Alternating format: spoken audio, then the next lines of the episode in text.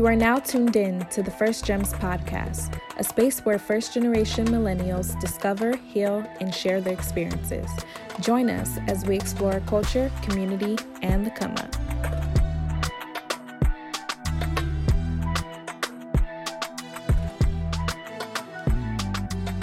On this episode of the First Gems podcast, we sit with Mina Bilkis, a digital creator, activist, feminist, and social entrepreneur from Sierra Leone.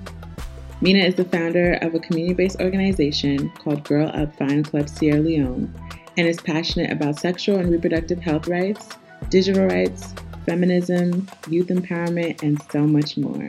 Let's get into it. I'm so excited because this is like a long time coming, okay? Because what year was that when I went to Sierra Leone? 2017. Just to give everybody like a, um, I guess a backstory, right? Actually, I don't even remember all the details, but I remember finding you, Mina, on social media. It had to have been Instagram or something. All these pictures that you were posting, and I was like, Freetown, like I need to get back out because I was living down in the rural, in the cut. I was in Bo, which is a second city. Um, and so Freetown is like a beachy, nice, like the weather is just, it's cooler. Um, mm-hmm. that's where all the young people are doing really cool things. And what did I do? I think I just slid in the dance. I was like, hey, I see what you're up, up on your stuff. Like, I'm gonna be in Freetown this week. Like, let me know if you want to hang. And literally, you're like, yeah, sure. so I you're remember sliding in the DMs. Right? I'm like, that's a skill. That's a skill. that's a classic shoot shot right there. And You did. yeah. And so what I remember was you were like, yeah, I'm doing this speaking engagement at Radisson Blu, and you were like, yeah, come through, come through. And I was, and that was the time. I don't, I don't remember if it was it was another podcast or another group of young girls who were interviewing Mina. And I just remember sitting there like, oh, this is nice. Like, okay, like this is this is what we need to be doing, right? And um, that was our one day of hanging out. Like I remember we went to Djibouti. Is that Djibouti? Yeah, Djibouti. Mm-hmm. Oh, miss it. Sitting by the beach, like I really was just like, oh my gosh, I'm a 20 something living my life with these other 20 something year olds who are Sierra Leonean fly women doing boss stuff and like it was so inspirational for me and i remember you were asking me like so what what brought you here? Like what brings you to sierra leone? Like because i'm not sierra leonean. Um, you know i was there working for two years on like rural health projects and whatnot and so, and then also being from LA, being Nigerian, I was like, I just want to connect with my people, you know? Right. And I'm just happy that we've been keeping in touch virtually ever since. And, you know, just keeping up with each other. Like, Mina, you do a lot of great stuff with your org and your business and um, all that we could get into when you introduce yourself but we had to have you. I was like, I need to see my Salone Creole mommy. I got the earrings if you can't see. I'm repping. yes, so, love it. Yeah. Welcome to the first gems. thank you, thank you. I read through um, y'all's very beautiful pitch deck, the media kit. It's really exciting what y'all are doing. So I'm looking forward to learning more about y'all as y'all get to learn more about me. Awesome. We're excited. Yeah, so do you want to get into it? Just like a brief introduction, Mina, who you are, where you're from, your name, your age, your sign, all that. Yeah, sure, my sign. you remind me of TikTok. I'm very obsessed with that. But yeah, okay, so I'm Mina Bilkis, and um, my platform is uh, digital. I love everything digital. And um, I'm a storyteller, uh, I'm an activist, I'm a social entrepreneur. I run the organization called um, Girl Up Vine Club Sierra Leone. So it's with um, adolescent girls. It's a safe space for adolescent girls, and it is run from the government-assisted school called the Vine School here in Freetown. And um, yeah, our main projects are mental hygiene management, uh, sexual reproductive health rights, uh, gender-based violence, and digital rights. As an entrepreneur, I run a social enterprise which is called Ori from Sierra Leone. So Ori, y'all are Nigerians. You know Ori is Yoruba for shea butter. Uh, we have a lot of Nigerian influence because Yoruba traders came in the 17th, 18th century, and shea butter was one of their main commodities. Yeah. So I was like, oh, you know, I should be smart with it. I should, you know, patent Ori, you know, so then I'm the only one that has it. So that's mm-hmm. where Ori comes from. So Ori is a social enterprise. It was born because of Girl Up. So Girl Up was founded in 2016, and then Ori was founded in late 2018, but we officially launched in 2019. And um, because Girl Up is a community based organization, um, our proceeds from um, our sales goes to run uh, the Girl Up Club. So it was just a way to make it sustainable because I'm not someone that subscribes to like the NGO model that you have to, you know, approach donors and it's not always in your best interest. We can do our projects how we feel because our money comes from an organization Ori that is in our best interest. So um, that's how the two are. Uh, that's how the two work together. And like the girls who age out of the program, some of them come back and work with Ori. So it's like fostering ownership within the girls and also just that agency of control of being independent and being resilient as well and then as an individual even if that's not enough so i'm a digital content creator as i've said um, i say I like to focus on everything, but mostly I like to tell stories of Sierra Leoneans uh, through an authentic lens. And mm-hmm. I'm currently rebranding Mina Bilkis, and I want to do more of like stories from the continent. I travel a lot because of work, so usually I'm like in Accra or you know Nigeria or wherever I find myself in the world. And I always see, I always meet very interesting, phenomenal people as well. Not necessarily third culture people like us, but you know, um, who are also very internationally international and very worldly. So, you know, I listen to their stories. So that's one thing that I'm trying to curate more of like, I guess like a, a digital library of like other African stories of millennials. My focus is millennials for sure. So um, yeah, so that's kind of how the idea of the podcast came about. So um, my co-founder and co-host, her name is also Yasmin. My full name is Yasmin, but I go by Mina. So uh, we uh, founded Y Square Pod. Uh, so we did 40 episodes. So we concluded Y Square Pod, but we uh, recorded 40 episodes over the span of almost two years. And it was just that we're two diasporans who returned, me coming back from the States, Yasmin came back from um, the UK. And we're just telling our stories of how we live and work in Sierra Leone as content creators, as entrepreneurs, through a millennial lens, and most importantly, through a gender lens, as we're both women. Uh, yeah, that's me in the nutshell. Wow. That's all I'm going to say. Like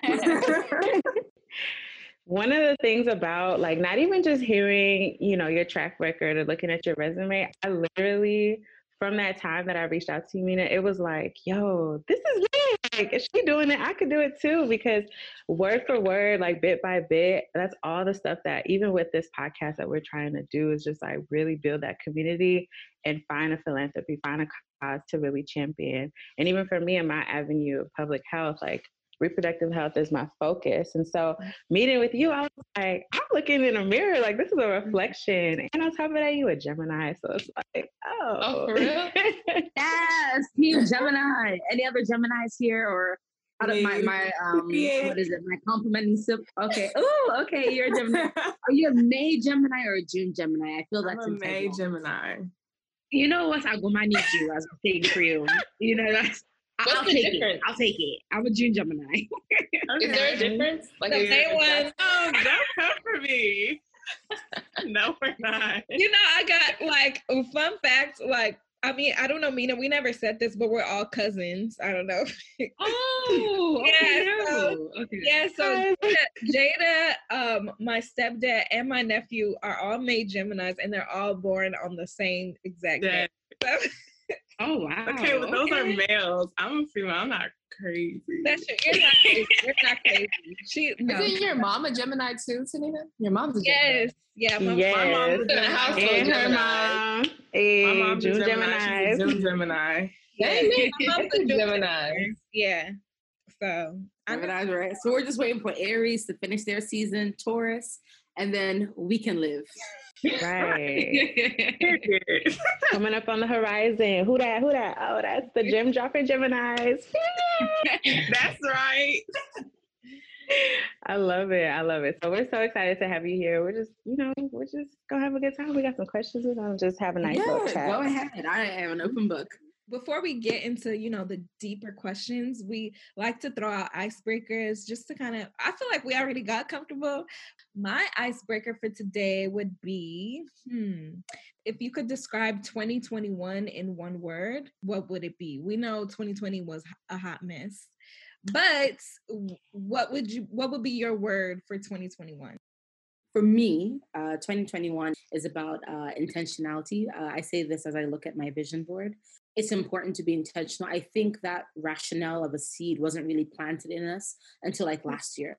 You know, we realized that we really are not um, in control of every aspect of our lives. No matter how good you are at planning, no matter how good of a delegator you are, 2020 was a mess, as you rightfully said.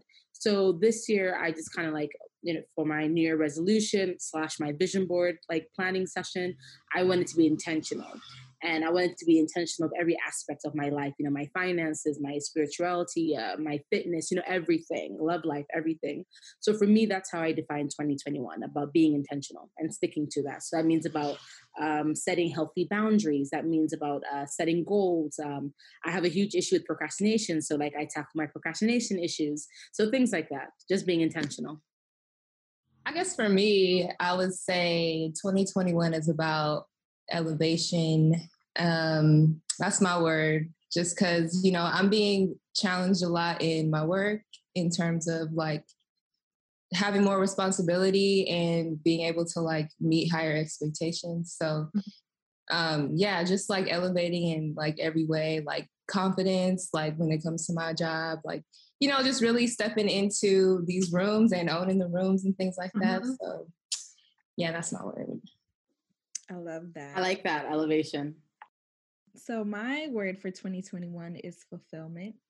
And that's because I feel like, you know, I just want to be more aligned with things that I want to do, um, my purpose. Um, so, not being afraid to take risks and you know moving at the beat of my own drum. You know what makes sense to me may not make sense to you but i'm gonna still do it anyway because you know my peace over everything. So that's Absolutely. my little motto too for this year like my peace over everything and i'm focused on being fulfilled. If it if it doesn't serve me you know it can hit the dough so yeah okay so yeah that's that's my word for this year Ooh, yeah. With that, I would say I, I it's crazy because I just had this conversation yesterday. Um, discernment, and really just it's like the law of attraction. You know, I want to attract. I don't want to chase, and that goes for relationships. That goes for really overexerting my energy. You know, because I want to really be able to know what is mine and what is for me because that's just going to come naturally Oh, that rhymed. But um, but really discernment, being able to know like, okay, I, I have a pool of opportunities and different ways that like, you know, different pathways or when I reach a crossroads, really being able to trust like myself, have faith and know that the decision that I make is what's gonna be my benefit. Well, you all made some really amazing declarations. Um, I've been finding myself saying relax a lot lately. Like I've been telling people, relax, like relax, relax, like because you know, like last year it, it took us drug us through the mud, and I know that we want to like own every aspect of our lives, like you know, but sometimes you just gotta like stay still a little bit and just kind of look at where you're at, where you want to go, and then you'll have more um, of a sound mind and you're able to like kind of think a little better when you're just relaxed. Like self that that could mean self-care. That could just mean like, okay, let me preserve my peace by like, okay, I don't want to be over here with these rowdy folks or I don't want to stress myself out with this. So let me just relax. Like everything that's meant for me will come to me. So let me relax a little bit. That's that's that's the vibe I'm on right now. That's gonna be the new single. Relax. relax. Yeah, that could mean uh, you know, relaxing on a island, you know, or some some right. luxury. So I just been like, relax, relax, like calm down, relax, like you know. But. I love that. That was like such a good close to all the words that we said too, because most times we're like on go go go go go, mm-hmm. like we never like take dedicated time to really like relax because you know sometimes it may be seen as a taboo, like trying right. to down and pace yourself and you know because hustle culture everybody's on this hustle culture but you know there's like an anti-hustle culture movement going on right now mm-hmm. and i'm mm-hmm. totally down for that because um yes of course get your money you know do what you have to do to be to keep taking steps forward but don't burn yourself out don't yeah kill yourself for for what what are you doing yeah i was gonna say burnout is real because i be having my days like i don't need this yeah. I like Rochelle off of Ever Hates Chris. My man got right. two jobs. I need this. All right, so let's get into it. Um, I love it. I'm, I'm yeah, relax. Come, coming soon. Relax. so Mina, um, getting into more of what you had shared, there's just so many things that like we want to know. Um, so starting off in basically the the area that you work, right, which is really promoting feminism, promoting um, reproductive right initiatives, just women health initiatives, um, and just you know champion for the women. Um, and given your context that you're living in West Africa, you're back in Sierra Leone. I just remember also trying to move for certain initiatives like menstrual hygiene or things that weren't necessarily talked about freely, right? So some taboo topics. We want to talk about sexual health and wellness and having it be well, how do I put this? The patriarchy, right? The mm. man, the man. so I'm always curious to know like how do you navigate everything that you and your business stand for, given that you are a diaspora? Like how has that been for you building building such a specific empire back home? I think I would say I took one step at a time. Um, like when I tell people what I do, they always have this impression like, wow, you're doing all of that. Yes, in the grand scheme of things, I do dabble in a lot of things. I wear multiple hats. And in some occasions, it's like I'm wearing two or three hats, but it's one, it's like when you lay one brick and you've laid that foundation, and then it's another. You know, everything was planted one after the other. So with that, it came with like a lot of um, consultation. I, I don't do anything without like um, informing people in my circle, you know, uh, seeking advice, uh, talking to my mentor. I'm like, look, this is what I want to do. Um, especially, I would say with Girl Up, that was um, the one I feel like I had to put in the most work in quotes just because of like what you said, the different barriers. I'm viewed as an other, you know, a diasporan, different things. In as much as I am Sierra but I don't speak like a Sierra in quotes. You know, I don't look like a Sierra in quotes. You know, everyone has their preconceived notions and biases of what someone should be or look like. So that having said, when I um, started doing the legalities for Girl Up, like you know, the the boring stuff, the legal stuff, how to um, register it, and all of that. So when I met the girl that uh, later became the the first president of Girl Up, I was asking her, "How is the administration? Can you kind of vet for me before I get to your school so that it's easier?" And she did a very good job. So by the time I talked to the um, the Vine School administration, they were very well received because you know someone from their school who was also in good academic standing had already vouched for me. So that's good. I feel like if you already have if you meet someone who you're trying to um, start like a project or you know a collaboration with them try and find that common ground so that's how i did that's what i did with um, that girl her name is suad that's what i did with suad and um, after, so the administration invited me to talk to um, their student populace was like hundreds of girls. And then by the end of the week, we had our first cohort, which was about 23 girls. And then every year we take in new applications and we, we never exceed 25. So, um, and then we train those girls so that they can also become girl champions in their communities. That's the, um, the, um, the business model at Girl Up or the, um, the community-based model at Girl Up. So that's that's how that was. It's just like it, it, just takes one person to hear and see the work that you're already doing. And then those other barriers i'm not saying that they don't exist but they become easier with time. So like the first six months when i met the girls it wasn't about me trying to impose what i know because at the end of the day i come across as you know a westerner i'm privileged and whatnot which is all valid. But i'm like how do i help these girls in a way that uh, they understand their worth and it doesn't come across as exploitation because many many of our sisters and brothers they come back home under the umbrella term oh i'm coming to help i'm coming you know it's, it's it's the same thing like you're just perpetuating white savior complex and it's worse mm. when it's your own people that are doing it. So i was just like how do i cement myself as one of them even though i don't share the same experiences as them? And the best thing to do is to learn from them. So for six months i just watched them in the sense that we had a meeting every week for 90 minutes, but I learned from them. As in as much as they were studying me, I was studying them. So I asked them questions like, have you underwent FGM, female genital mutilation? Um, were you at risk of being a child bride? You know, things like to understand. So when I got that statistics, that's how I was able to fundraise based on those statistics. So it's not like your general INGO that will be like, oh yes, these amount of girls are starving. No, no, no, no. Everything that you know was produced was not over exaggerated. It was the facts. It was from their own words, their own testimonies. So that's how I was able to start Girl Up and get that massive support so that we could do our projects and um, we can do facilitations and workshops throughout the country. When you start that momentum, trust me, people come like I, I will just wake up and I get an email like, oh hey, I would like to donate to Girl Up. What project can I fund? You know, but that's when you've put in the work tirelessly, you know, like the first couple of years. But yeah, that's I'm being transparent, and of course, social media helps a lot.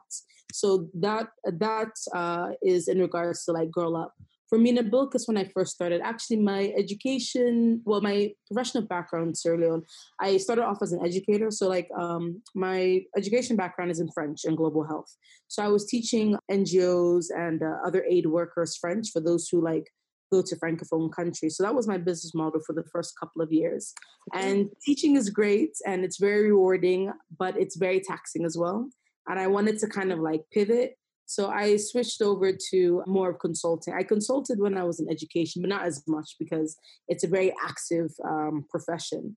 So then I switched over to business development and like um, business strategy and personal development. So I do more coaching and digital um, speaking engagement, not just because of COVID, but also because of COVID. I also started to rethink my business model. But yeah, I've taught for like seven years in Sierra Leone. I was like, I think it's safe to say that ain't nobody gonna be mad at me. So, so I just switched over to more consultancy and yeah, just strengthening my businesses. At this point, I'm looking to like scale up for Girl Up and Ori. So that's where I'm at really. Um, so I guess um, in a nutshell, it's about making that connection, uh, trying to sustain that connection, but also being dedicated and being true, transparent. That's very important. Wow.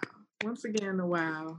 That's perfect. Honestly, and it's so inspirational thinking about because there's a lot of conversation nowadays, right, about first gens wanting to go back home and build up the country and let's go back home, let's do something. Um, but what you're saying is so true because it really is, you have to put the work in. And at the same time, I love how you're saying like you just bypass all the all the naysayers.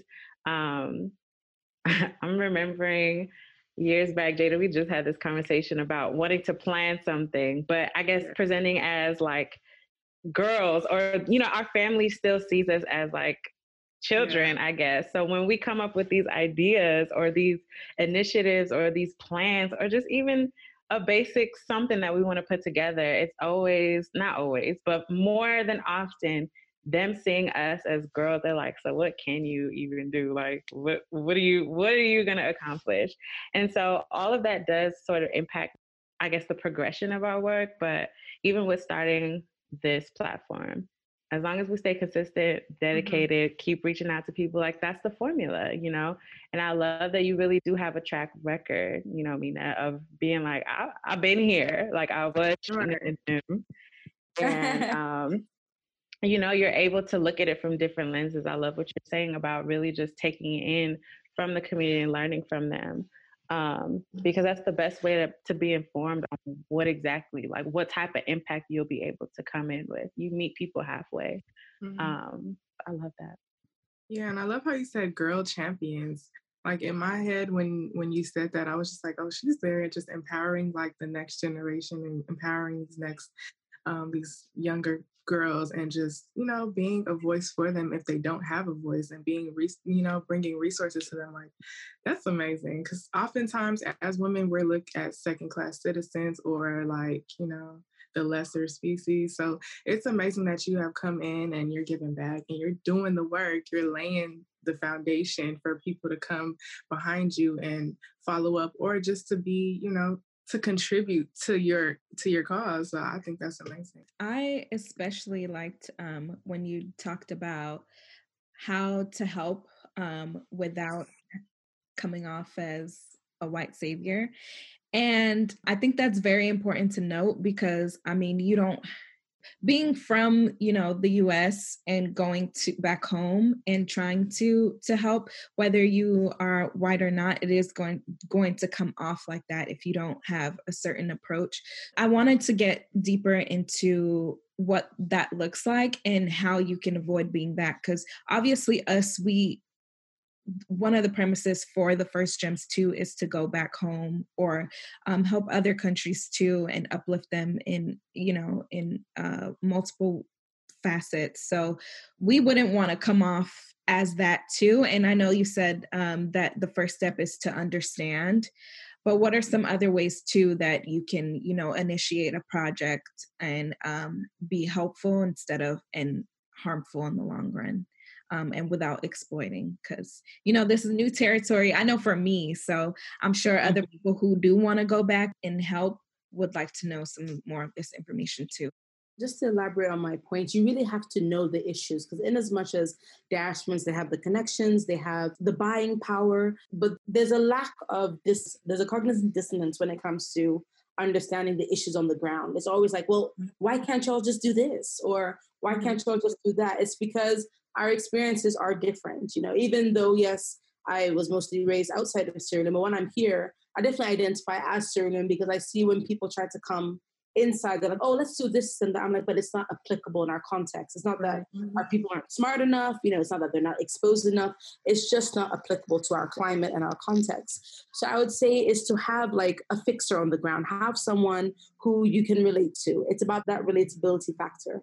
Find someone that you can relate to um, or group or whoever that you're collaborating with and when you come come with an open mind i always say this don't I, in as much as very hard to not come with your preconceived notions and ideas, but try to be as very open minded and like a sponge as possible because the more open you are to learning, in that process, you also start to unlearn and relearn certain things. So then when you think about your approach to development, it doesn't come off as this black or white savior complex. It's just you as a person that has innate human need to give back and to give back to a community that is of origin, give back to a community that you identify with. So when you you do that and you see, you know, even if it's like a couple of weeks, you come and identify what the issue is because um, sometimes I can see that diasporans don't necessarily have the direction. Okay, we just want to give money or want to give clothing or whatnot, but then how does it benefit them? Because sometimes it can create another problem that, of course, you were naive about. You know, you weren't mm. very well adversed about, and that's fine. You know, we're human beings, we all make our mistakes, but for you to kind of not make those mistakes and just go into the work of it, find your tribe, find who you relate with, and from there, try to understand what the context of that issue is, and then you see how best you can help that issue. I, I like Girl Up for us our help is not monetary. We don't give the girls money on any shape, way, or form. We, we capacitate them. We give them the skills so they can make tons more money than we could ever think of giving them. Yeah. That's yeah. the scheme of Girl Up. So a lot of thing, a lot of places do that as well. I know that money goes far, but because they're adolescent girls, we don't want to start that narrative. So we just um, we uh, we give them the connections. A lot of them, when they go to high school, they're already interning with all these organizations and individuals that they met throughout their program. So um, yeah, that, that's one way. Also, it's just um, even if it's like two weeks. Let's say you're doing um, a photography class, for example. You know, that's a way that they can um, create income for themselves. So it doesn't necessarily have to be money. It could be other ways as well. So I'll say in a nutshell, three things is one, finding someone on the ground, coming yourself to understand the issues, and putting it into context. Amazing. I'm curious to know as well with how you've been able to build a digital platform. And um, a lot of people, at least from my understanding, when I went to Sierra Leone and then came back, a lot of people did not know much about Sierra Leone, what Sierra Leone has to offer, what are Sierra Leoneans, the history of how Sierra Leone came to be. Um, and so I'm curious to hear more about the storytelling projects and the podcast journey that you went on and exactly like how that came about and where you are on that journey. Yeah, um, you're so right. Like when I, whenever I travel, like, oh, you're from Sierra Leone, so you speak French, right? French, and I'm exactly. Like, I'm like, what? I was like, no, we're Anglophone. I was just like Nigeria, Ghana, you know, we're five Anglophone countries in ECOWAS. Um, mm-hmm. Economic Community of West African States. And they're like, no, y'all are definitely French. I'm like, how you gonna tell me how you who am? Yeah. you know? And then so it's but they're like, oh, but you speak French. I was like, no, no, I speak French because I studied the language. I'm an anomaly, honestly. And like Sierra Leoneans that you you see that speak French, they went to Guinea. So during our war, right. our civil war was from 91 to 2002, so 11 years. A lot of people fled to Guinea, and a lot of them can speak French because of that. And then, of course, sometimes randomly you'd hear like, oh, well, y'all speak Portuguese. I'm just like, okay. I was like, yes, I know the first European invader was a Portuguese man, Pedro de Sintra, 1492. We all know the story. But okay. no, um, needless to say, we do not speak Portuguese either. But yeah, so um, when I came back to Sierra, so I came back to Leone in 2014. And, um, you know, uh, I came back in February. Um, Ebola started in May, and then in July it came to Freetown, the capital, and then that's when a state of emergency was declared by our former president. During that time, I was teaching, like I said, and then later on I opened my tutoring business. But when I started traveling for like uh, for Girl Up, basically like a- attending feminist conferences, and then I got into the digital space. So me as a person, I'm very private, but like growing up, I've always been like in theater. I've been in the public eye more or less. I've always had to be like debate club. I've always had to like put on a persona, but that wasn't like mm-hmm. Mina. That wasn't me. So like I never minded doing it because it's like I'm taking on a different personality. But when I wanted to start my business and I realized that business goes hand in hand with social media, that's when I started to use it because I never, I only use Twitter, like, you know, because I write Twitter is the fastest way to get my opinion across. I wasn't on Instagram. I wasn't even on Facebook, but because I needed my business to have some kind of credence, and social media helps that, creating that identity. Because not everyone will click on your website, but if they see your content and they engage with it, chances are they'll come to you. So, and I, and I when I check my analytics on my website, it's always like, oh, 70% from Instagram. I'm like, oh, okay, so this, this is what getting people's attention. So when I started using social media for business, like uh, five years ago in 2016, that is when I was like, you know what? Sierra Leone is not really well represented. It's enough, you know, it's already bad enough that when I go to conferences, I'm the only Sierra Leonean, you know, I'm always the only one under 30. And it's always like, I don't need to reinvent the wheel when we have so many Sierra Leoneans. But because, again, when I talk about diasporans coming home, we need to understand the issues, our context. One, our digital penetration rate is very low. It's below 25%. The average Sierra Leonean earns about 5,000 leones, which is about 50 US cents. So it's just not practical. It's not in as much as the WHO declares internet as a fundamental right, which it is, but access yeah. to information is not a right for us; it's a privilege. Um, we we we uh, we tackle with um, electricity issues, uh, with water issues. You know, like honestly, um, electricity, uh, not electricity, internet is like a backseat for us. So when I would go to these digital right conferences, like I guess that's where my advocacy in digital rights and access to information came from because I knew the frustration that I felt in Sierra Leone when I first came in 2014 having home internet was like a myth, you know. So I'd go to the US embassy to do my research and stuff like that. Then home internet came, but it was so expensive. We have like um the the little Wi-Fi pads, the modems, dongles that, that have different names. At that time, it was like a hundred US dollars just for that. I mean, which family can usually afford that? Very little, the elite as they call us. And then now, you know, seven years later, though the cost has definitely reduced drastically, uh, one gigabyte is about three US dollars. I mean, that's better than what it was when I came. When I came, it was 25 US dollars. So, you know, we're getting better in terms of our affordability with our infrastructure. And the telecommunication companies are being held to social responsibility clauses, which is great. So that's why you see a lot of them doing a lot of social impact because they now are beginning to understand that it's now a right and it should not be something that should be exclusive to Freetonians. I should be able to go to my village and access internet, which I can, but I couldn't say that a few years ago. I can access perfect 4G internet in my mm-hmm. village now. So the you know all of this these compounded and complex issues is why I was like, you know what? I need to tell our stories. I need to position myself. So when I'm at different conferences, I'm not only amplifying my own voice, I'm amplifying other Sierra Leoneans who do great work, who may just not have the access or the savvy mm-hmm to navigate social media platforms. So I think that's where my my activism for like digital rights and access to information came from.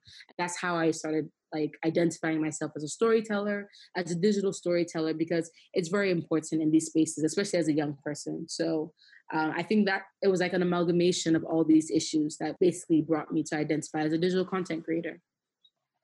Again, wow. yeah. Every time you speak, it's just like, okay. wow. yeah, she had me thinking of like, dang, like I really need to.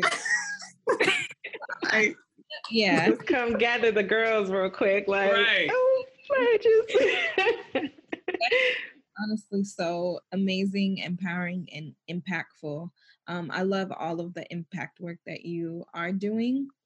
do you feel that you really got the support that you you needed when you were transitioning into moving back to Sierra Leone and you know starting um, Girls Up and like what what was your main motivator behind that besides wanting to help and amplify Sierra Leoneans uh, voices? I would say in the process, I was also finding myself. Uh, when I came back home, I was very broken emotionally and spiritually. So I came home really for a recharge. I was only supposed to come home for like six months, you know, then six months became seven years. Um, during that time, like, you know, Ebola happened. So obviously I, I, had a lot going through my mind. I was like, should I go back, you know, and then face the scrutiny and, you know, like, you, you, you know how these racial bias questions go. And my mom went to the States like a couple of times for work and she was just saying it, it, just felt like you were an alien you know they they put everyone in west africa they just bunch you in one side then they give you a tracker phone for two, for three weeks and even when she came back home she still had to be calling the cdc and she's like i'm in sierra leone leave me alone. You know it came to that point that she just had to like go karen on them and i was like yeah this point is harassment she's already gone and come back why are you calling her? But yeah i feel like uh, throughout that process when i came and like like i said internet was a struggle so fortunately i live right next to the embassy so it's just like you know a stone throw away. So i'll just walk to the embassy and then i'll be there. So it was during that time when you know ebola cases were going up and like 14000 girls became pregnant during that nine month closure of schools. And i was just like this is an issue. As a teenage pregnancy is legit an epidemic in Sierra Leone. And knowing our context, they're not going to allow these pregnant girls to go to school. The, I mean, this was way before I actually found out about the teenage pregnancy ban and before the ban was actually enacted. Mm-hmm. But yes, uh, retrospectively, the government ended up banning visibly pregnant girls for years. And it was just last year we finally had that overturned. It went to the ECOWAS court and then it was finally overturned, which is great. But five years in court, all of us activists and NGOs have been fighting this. But I guess in the process, uh, when I was doing this, I was also learning about myself because, in as much as, yes, I'll say I lived a very comfortable life, very privileged. However, I felt like I was sheltered from these issues. I went to private school here. So I, I don't know people who have undergone FGM or those who have been at risk of child marriage. But when I met these girls, it was like I was meeting, you know, day to day Sierra Leoneans, which I just didn't have, in a way, the privilege of meeting unless they were like domestic staff or security at a hotel or at a restaurant or something. So during that process, yeah, I got to learn more about empathy and compassion, I would say. And also, um, yeah, just rebuild my emotional and spiritual parts of myself that were really struggling when I was in the States. Like my mental health was just like zero, which is like one of the reasons why I decided just to come back home and start afresh. So it gave me that perspective. And for those of you that are like first um, firstborns, you know that like, by default, first you know first daughters, our love language is act of service. I am so so typical with that. So my love language has always been act of service. So when I saw this opportunity to work with these girls, I was just like, oh well, I'm doing what I love because you know I already like to, mm. to give. I already like to be helpful. So it just basically validated what I wanted to do. And also we talked about fulfillment earlier. It fulfilled me emotionally emotionally and spiritually. So I felt like in that sense, I had fulfilled one of my callings. That's so inspirational. You, so you're you're a first daughter, correct? I am a first daughter. Yep. I just have a younger sister. Yeah, it's just the two of us.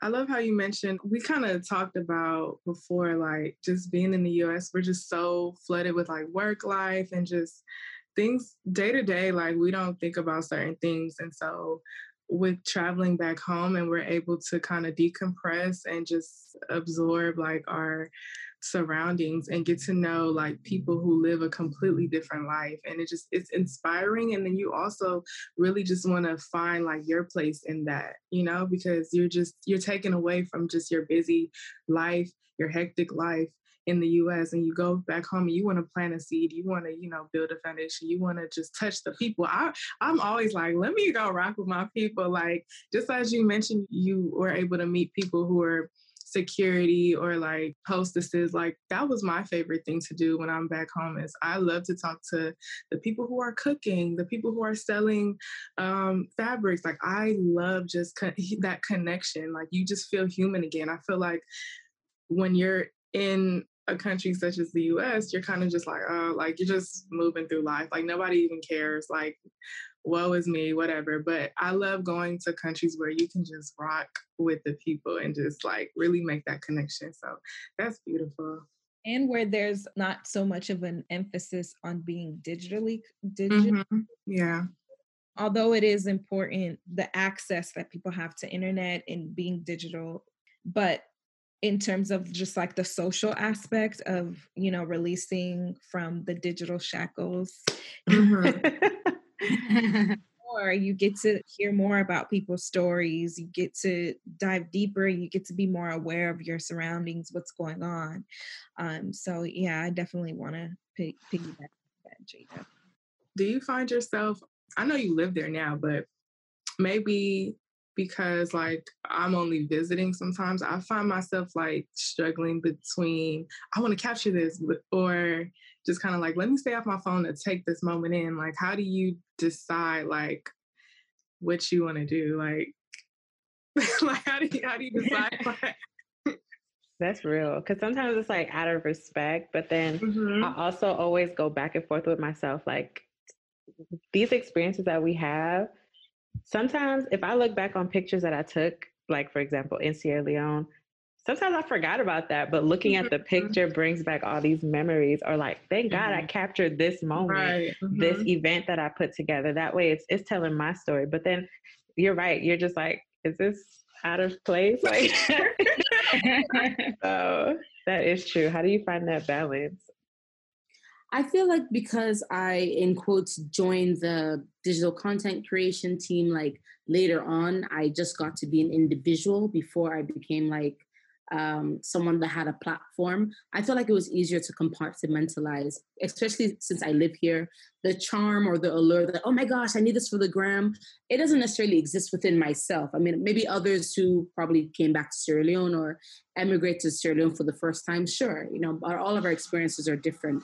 But having lived on the i mean before i even moved to sierra leone i lived in south africa for four years. So africa was never like a stranger to me. And um, i'm actually part nigerian. So like yeah you just heard that okada i forgot to mention that actually. Fun fact. Yeah okada just drove past my window. Yeah so like wow. um, the first time i came to sierra leone was after the war like in late 2001 that was the first time i came. So before then like when i was living in south africa my family would go to nigeria. You know we'd go to other mm-hmm. african countries because we couldn't come to sierra leone yet so I mean that culture, I guess, like you know, it's it's always been in me, you know, for say, especially since I was raised on the continent, though not Sierra Leone. So um, I guess that appeal, like, oh, I need to capture this for the gram or you know whatever, it hasn't really been a part of me. However, that notwithstanding, like now that I do identify as a digital content creator, and that's what I do. Sometimes, yes, I do have to check myself. I'm like, you know, is this necessary? You know, sometimes you have to be present. So sometimes, right. yes, I feel like I'm always in working mode. I'm like, okay, no, it's not for today, but next week I'm doing something like this so I can capture it for a reel. I'm like, no, uh-uh, just be human, for goodness sake. So then sometimes, yeah, it's like that internal struggle, really. So yes, I feel like later on I started to battle with it.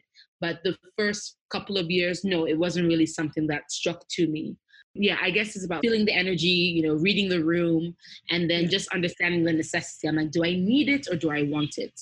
So that's kind of like where I balance it. I think a lot of that too goes back to your intent. So, mm-hmm. what do you what do you intend to do with this content, or what do you intend to do with this footage that you just shot? And um, in Haiti, when we went to Haiti, we were recording everything. Everything.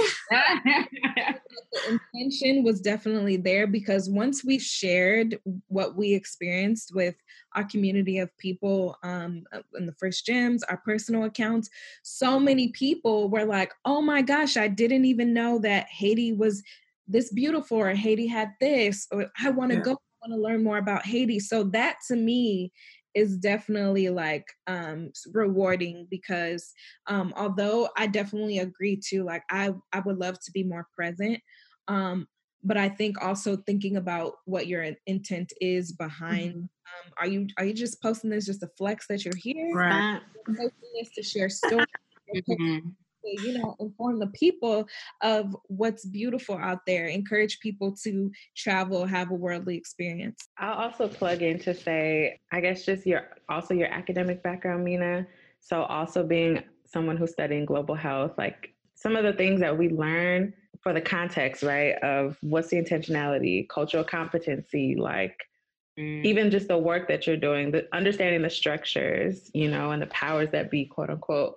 And so I think having that as a background really does help when you're navigating the world, right? Because you're really looking at it from a systems, you know, how do these systems operate? For me, I'm in the public health space. So, how does the health infrastructure inform who I see in these spaces and what stories are already there that are either ready to be told or that people are willing to also meet me as a visitor, as a stranger, as just another community member to be open enough.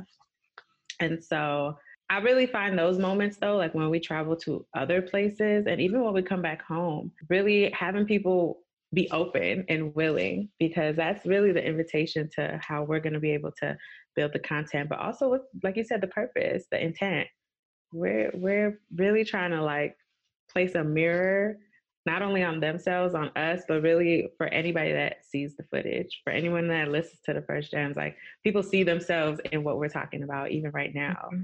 And are also in these phases of thinking, okay, what am I gonna do next? Like even just hearing you, Mina, like I know what you're doing because girl, I'm, I'm a fan, but it's also like, yeah, she's doing that. Like, okay, yeah, if I ever have a question, I'm gonna just ask her. Let me hit her up. Or just having a network because we're all really trying to achieve our sense of greatness, our purpose. We're trying to mm. produce a product or whatever it is at the end of the day, we're building something that's from our passion. And I mean, I'm just here to network. Like you said, I'm I'll be sliding in the DMs because I'm like, oh, I see something in you. Let's link. Like, so I love it. I really do love it. In the grand scheme of things, as women that we like, Black women, African women, as we are today, for forever, whatever. but black women here having this conversation and thinking about what we want to represent for the future of women, for the future of society, for going back home. Um, what are just some gems that are helping us stay true to our goals and keeping us on our path? I would say um, collaboration over competition, especially yeah. as females, um, and especially with what you're doing. Um, you have a sense of like you want to unify, you know, women to be great together, and it's not like an individualistic sort of thing, you know. So I definitely think that us as women, like coming together and just really uplifting each other and not looking at each other as competition because we're all on our own path. So really just figuring out how we can, you know, help each other reach the end goal for what we're doing. I would say don't doubt yourself. Recognize that you are um, amazing. You have the potential to um, see through anything that you are planning on doing. And even if you have a couple like doubters on your path, on your journey, if you stay true to yourself, you could really make things happen. So, um, having that inner confidence to put forth what it is that you want to accomplish is key. My gem is that the future is female. Girl, so, you stole my gem. Oh my gym, but go ahead, go ahead, girl. So all the young women, the young girls, um, older women, all women of color, even if you're not of color, the future is female. Oftentimes we're often doubted, we're put down, we're second guessed, but I feel like we need to step up and let these people, let these men know that we we yes. too, and we have something to say, and we, we're doing it. So just you know, you can be an assistance to us. We've been your assistant, we've been your backseat. We drive in the car now. you can assist us. So the future is female. Thank you. drop a gem, huh? Um, I would say, and as much as it could be a bit cliche, but I would just say live authentically. A lot of people try to find their purpose, and their purpose seems to be rooted in social validation. You know, oh, mm-hmm. oh, this person, you know, they're there. This person, they're there. No, think about yourself. Think of yourself um, as a flower. You know, flowers they grow differently, they thrive differently. So I would say, um, whatever it is that you're called to do, just live your life authentically and the road will be led to you. Absolutely. Amen. That was um, girl. That was not cliche. That was, that was top shelf quality. Um, to round it off, I would just say, you know, us as women on the continent, we just have so much. We have so much more to do. We have a lot of work to do. Absolutely. And Mm-hmm. um, we just need to keep keep going, persevering, um, stay connected. Like you said, Mina, a lot of your success is because you have people on the ground. And so for anybody listening, watching, like just stay connected, reach out to people, build a network. And that's gonna be the the the force Mhm. to lead us to the future. Because the future is what? Female. Thank you. Have a good day. I love this. This was great. I'm so happy, y'all. This has been three, four, four years in the making, girl. I have not even had a conversation with you. I love this, and I'm just so happy that you were able to dedicate some time to come on down to the first gym. And really, like, girl, it's it's hot in here because you just left the room like on fire.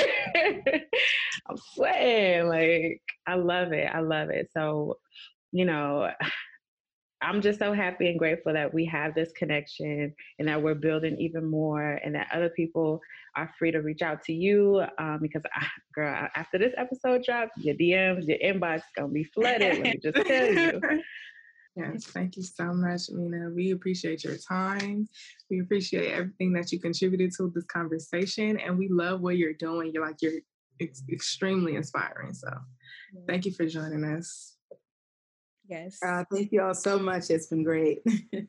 Um, so before you leave us, um, how can people find you? What's the best way to connect with you or work with you? Yeah, sure. You can hit me up on Instagram or Twitter.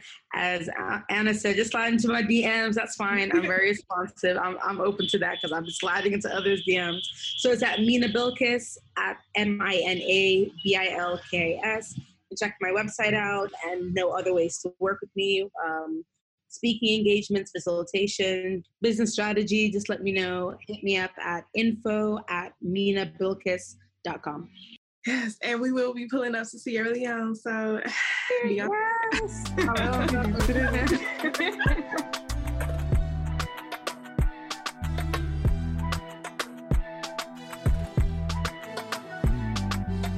Sheesh.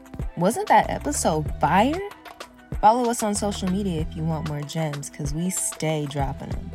Until next time.